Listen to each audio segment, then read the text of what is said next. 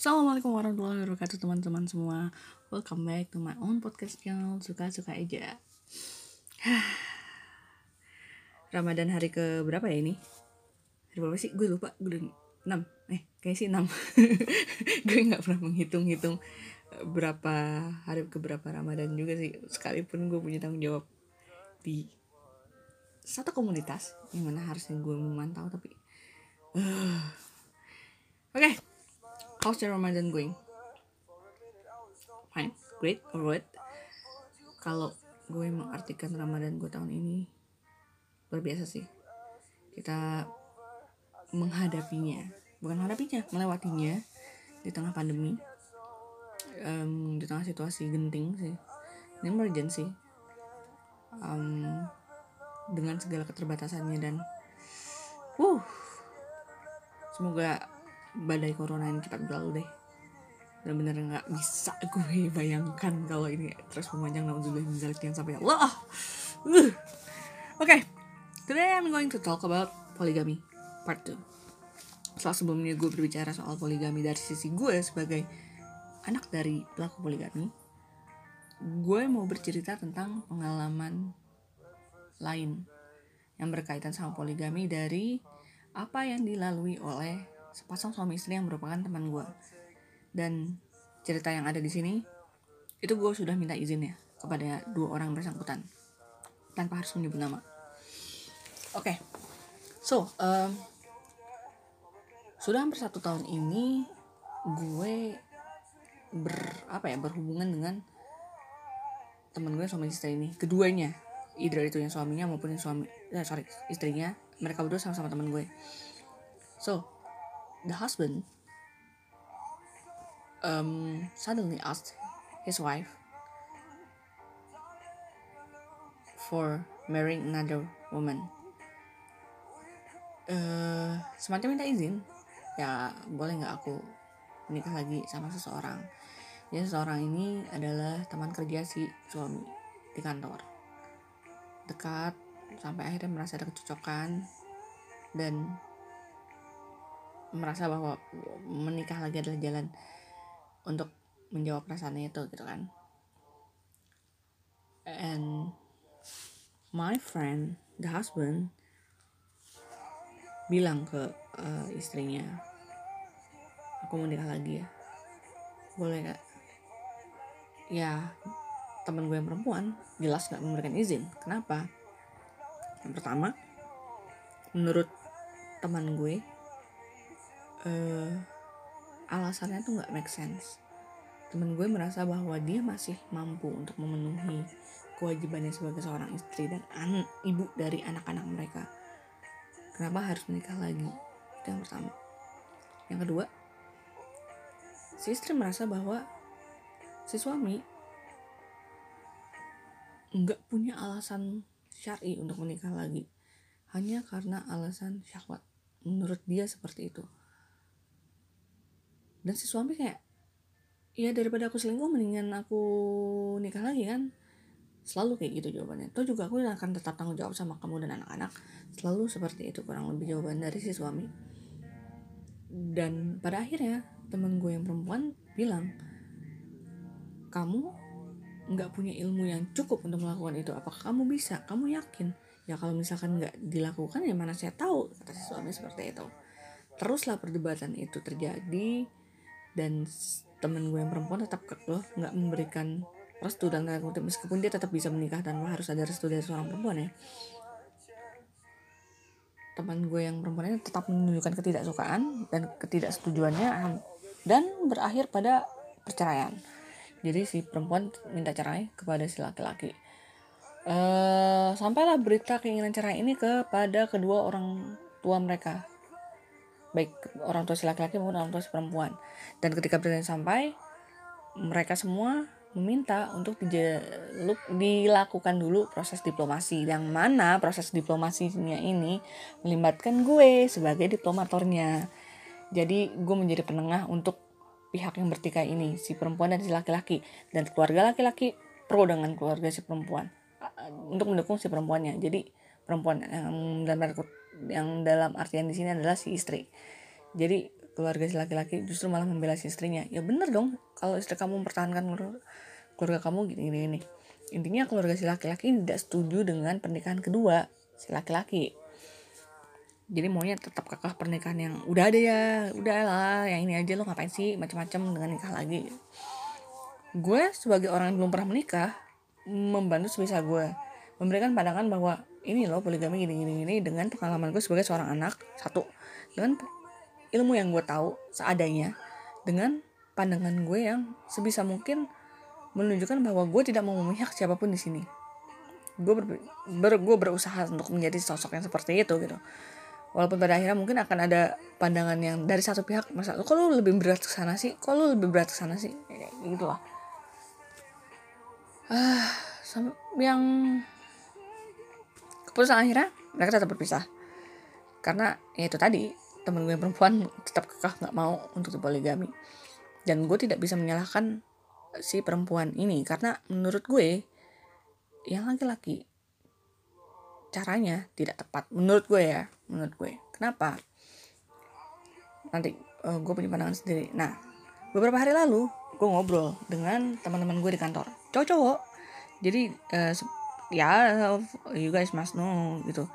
Pasti tahu kalau seandainya gue nih bukan kalau seandainya tapi emang gue nih orang tomboy. Gue sering ngobrol sama cowok sering ngumpul sama cowok. Dan kami ngobrol poligami dengan serius bukan dengan bercandaan yang asal ledek-ledekan kayak gitu enggak sama sekali. Di situ di forum itu mereka mau mendengarkan pemaparan gue mau mendengarkan opini gue soal poligami dan I really appreciate my friends yang benar-benar menghargai gue saat gue berbicara. Sampai akhirnya salah satu dari mereka bertanya sama gue ja, kalau seandainya ada satu nih di antara kita yang mau poligami menurut aja seharusnya dia mengedukasi poligami lebih dahulu atau mengenalkan langsung si calon istrinya lebih dulu? Mana yang lebih urgent? Mana yang lebih urgent? Jadi uh, kenalin dulu nih poligaminya atau kenalin aja saya mau nikah lagi nih kepada anak-anak. Karena mereka tahu pengalaman gue dulu uh, selek dengan bokap adalah bokap menikah lagi izin dengan nyokap gue ngomong sama ngomong dengan nyokap gue tapi tidak memberitahu gue sebagai anaknya bahwa dia ingin menikah lagi. Sehingga ketika datang perempuan itu ke dalam kehidupan kami gue melakukan penolakan. Bukan penolakan terhadap pernikahannya no tapi gue menolak terhadap kehadiran dia sebagai sosok yang mencoba menjadi ibu gue itu gue nggak bisa itu gue nggak bisa makanya gue bilang something was missing.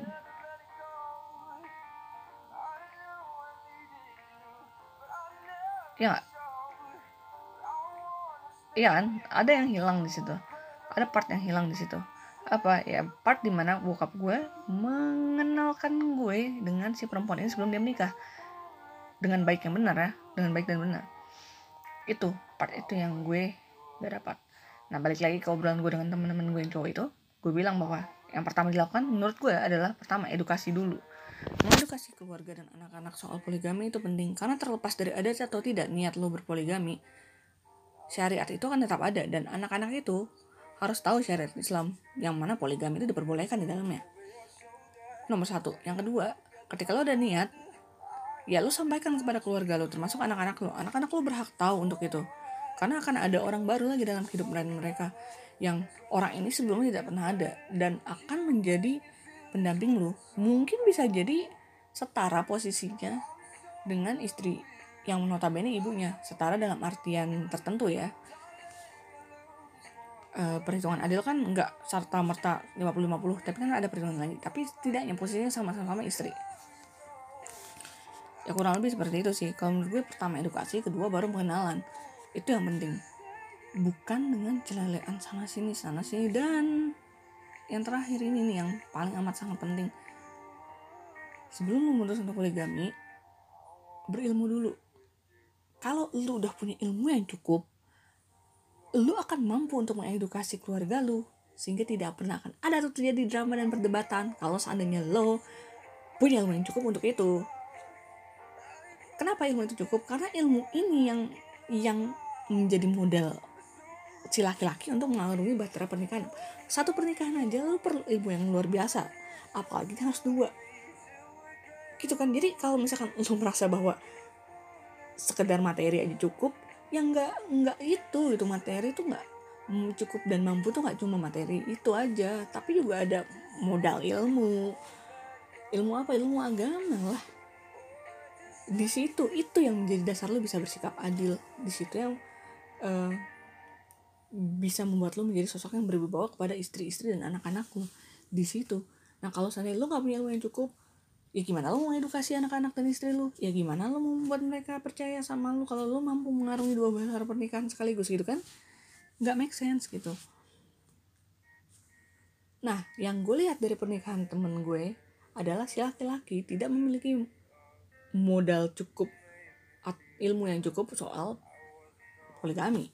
Ah, memang gue bukan bermaksud menjudge seorang ya, tapi berdasarkan apa yang gue lihat sebelum-sebelumnya, ini orang nggak pernah ikut kajian, nggak pernah mencari ilmu tentang poligami. Kok tau tau lo pengen menikah lagi? Ya itu menurut gue lucu aja gitu. Lo punya modal apa emang sekedar uang. Life is not about the money, man.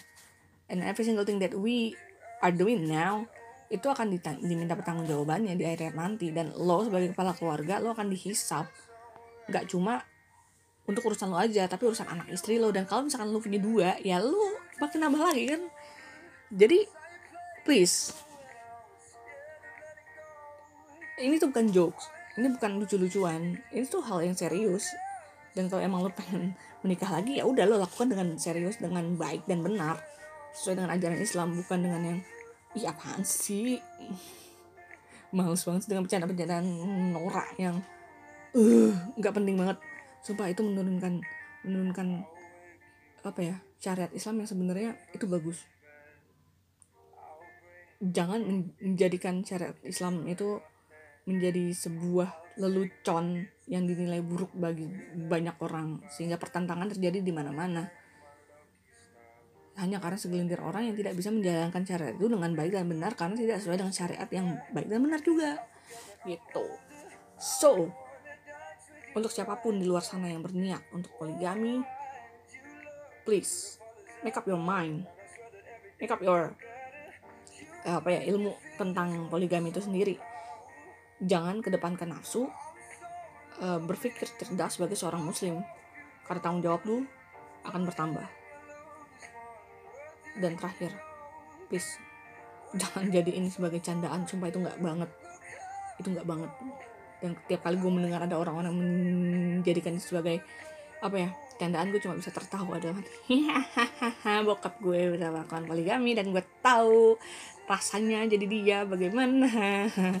Di mana dia harus bermusuhan dengan gue yang dengan gue yang menjadi anaknya gitu kan. Kalau penasaran ada di episode sebelumnya. Cek aja. Uh, kembali ke niat. Semua kembali ke niat kalau emang punya niat baik. Insya Allah akan ada jalan yang baik tapi kalau niatnya buruk ya jalan juga buruk. Tetap sehat tetap semangat. Kok gitu sih nggak ding Jaya sih sebetulnya dari gue untuk cerita gue tentang poligami hari ini. Dan kayaknya gue masa ngomongin poligami lagi bosan dari mana mana gue ngomongin poligami dulu. Lama-lama gue jadi pakar poligami nih padahal gue sendiri belum nikah. Ya eh gue terdistraksi sama lagunya. Ya udah itu aja um, episode selanjutnya gue akan ngomongin tentang apa ya? Sebenarnya sih banyak sih yang main gue omongin. Tentang mantan. Ya tentang mantan. Ini spoiler sih jadi so there's someone in the past who just showed up into my life again with um, a very short message. Acil. Dan gue langsung gemeteran.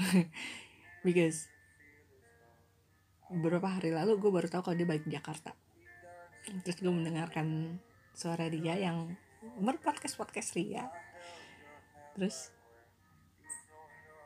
tahu-tahu dia kontak gue dan oh my god.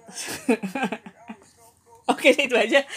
Uh, semoga puasanya lancar semuanya. Tetap sehat tetap semangat tetap selalu ceria jaga kesehatan stay safe uh, jangan ke mana-mana dulu ikut PPBS kalau emang nggak perlu ke mana-mana. Assalamualaikum warahmatullahi wabarakatuh